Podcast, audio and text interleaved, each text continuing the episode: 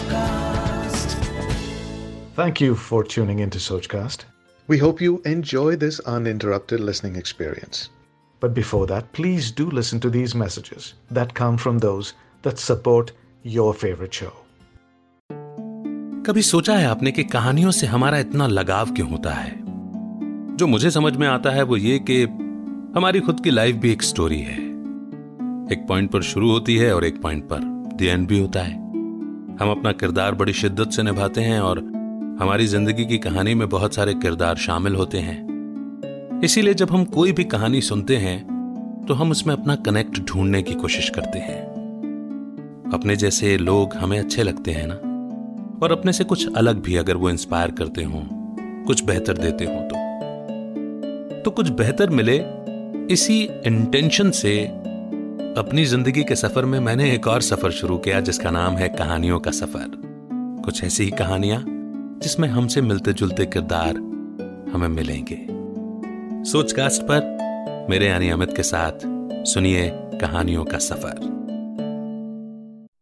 Welcome back to छोटी कहानी बड़ी सीख। शिक्षा तो हमें स्कूल और कॉलेजेस में मिल ही रही है, लेकिन विद्या मिसिंग हो गई है ना। विद्या यानी कि क्या अच्छा है, क्या बुरा, क्या सही है, क्या गलत, क्या अपनाना है और क्या छोड़ना है, ये समझ, ये विजडम, यही विवेक विवेक को जागृत करती हैं ये छोटी सी कहानियां। आइए शुरू करते हैं ये पॉडकास्ट मेरे यानी अमित के साथ। आज की कहानी शुरू करने से पहले आपसे एक सवाल है, ज्ञान महंगा है या सस्ता? आइए अब कहानी शुरू करते हैं। एक बार एक युवक ने विवाह के दो साल बाद परदेश जाकर व्यापार करने की इच्छा अपने पिता से कही। पिता ने इजाजत दे दी तो वो अपनी गर्भवती पत्नी को मां बाप के जिम्मे छोड़ करके विदेश में व्यापार करने चला गया। वहां परदेश में मेहनत से बहुत धन कमाया और वो धनी सेठ बन गया। लेकिन इन सब में सत्रह साल बीत गए। जब संतुष्टि हुई और घर वापस लौटने की इच्छा हुई तो उसने पत्नी को पत्र लिखकर वापस आने की सूचना दी और वापसी वाले जहाज में बैठ गया। उसे जहाज में एक व्यक्ति मिला जो थोड़ा दुखी मन से बैठा हुआ था। सेठ जी ने उसकी उदासी का कारण पूछा तो उसने बताया कि इस देश में ज्ञान की कोई कदर नहीं है। मैं यहां ज्ञान के सूत्र बेचने आया था पर कोई भी लेने को तैयार नहीं हुआ। सेठ जी ने सोचा कि इस देश में मैंने बहुत धन कमाया है और ये मेरी कर्म भूमि है, इसका मान रखना चाहिए। तो उन्होंने ज्ञान के सूत्र खरीदने की इच्छा जताई। उस व्यक्ति ने कहा कि भाई देखो, मेरे हर ज्ञान सूत्र की कीमत पांच सौ स्वर्ण मुद्राएं हैं। सेठ जी को ज्ञान कुछ महंगा सा लगा, मगर कर्म भूमि का मान रखना था, इसके लिए उन्होंने पांच सौ स्वर्ण मुद्राएं दे दी। तो व्यक्ति ने ज्ञान का पहला सूत्र दिया, कोई भी कार्य करने से पहले दो मिनट रुककर सोच लेना। सेठ जी ने सूत्र को अपनी किताब में लिख लिया। कई दिनों की यात्रा करने के बाद रात्रि के समय सेठ जी अपने नगर को पहुंचे।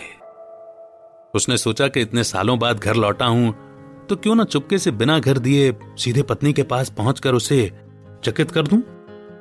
घर के द्वारपालों को मौन रहने का इशारा करके वो सीधे अपनी पत्नी के कक्ष में गया तो वहां का नजारा देखकर उसके पैरों के नीचे की जमीन खिसक गई। पलंग पर उसकी पत्नी के साथ एक युवक सोया हुआ था। भयंकर क्रोध आया और वो सोचने लगा कि मैं परदेश में भी इसकी चिंता करता रहा और ये यहां अन्य पुरुष के साथ, मैं इन दोनों को जिंदा नहीं छोड़ूंगा। उसने क्रोध में तलवार निकाल ली। वार करने ही जा रहा था कि इतने में ही उसे पांच सौ स्वर्ण मुद्राओं से प्राप्त ज्ञान सूत्र याद आ गया कि कोई भी कार्य करने से पहले दो मिनट सोच लेना।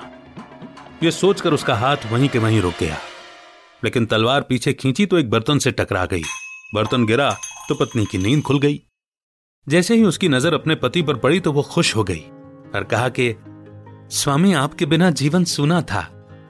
इंतजार में इतने वर्ष कैसे निकाले ये मैं ही जानती हूं। सेठ तो पलंग पर सोए पड़े पुरुष को देखकर क्रोधित था। पत्नी ने युवक को उठाने के लिए कहा, बेटा उठ जा, देख तेरे पिता आए हैं। युवक उठकर जैसे ही पिता को प्रणाम करने झुका, माथे की पगड़ी पैरों में गिर गई, उसके लंबे बाल बिखर गए। सेठ की पत्नी ने कहा, स्वामी ये आपकी बेटी है। पिता के बिना इसके मान को कोई आंच ना आए, इसलिए मैंने इसे बचपन से ही पुत्र के समान पालन पोषण और संस्कार दिए हैं। ये सब देख सुनकर सेठ की आंखों से अश्रुधारा बह निकली।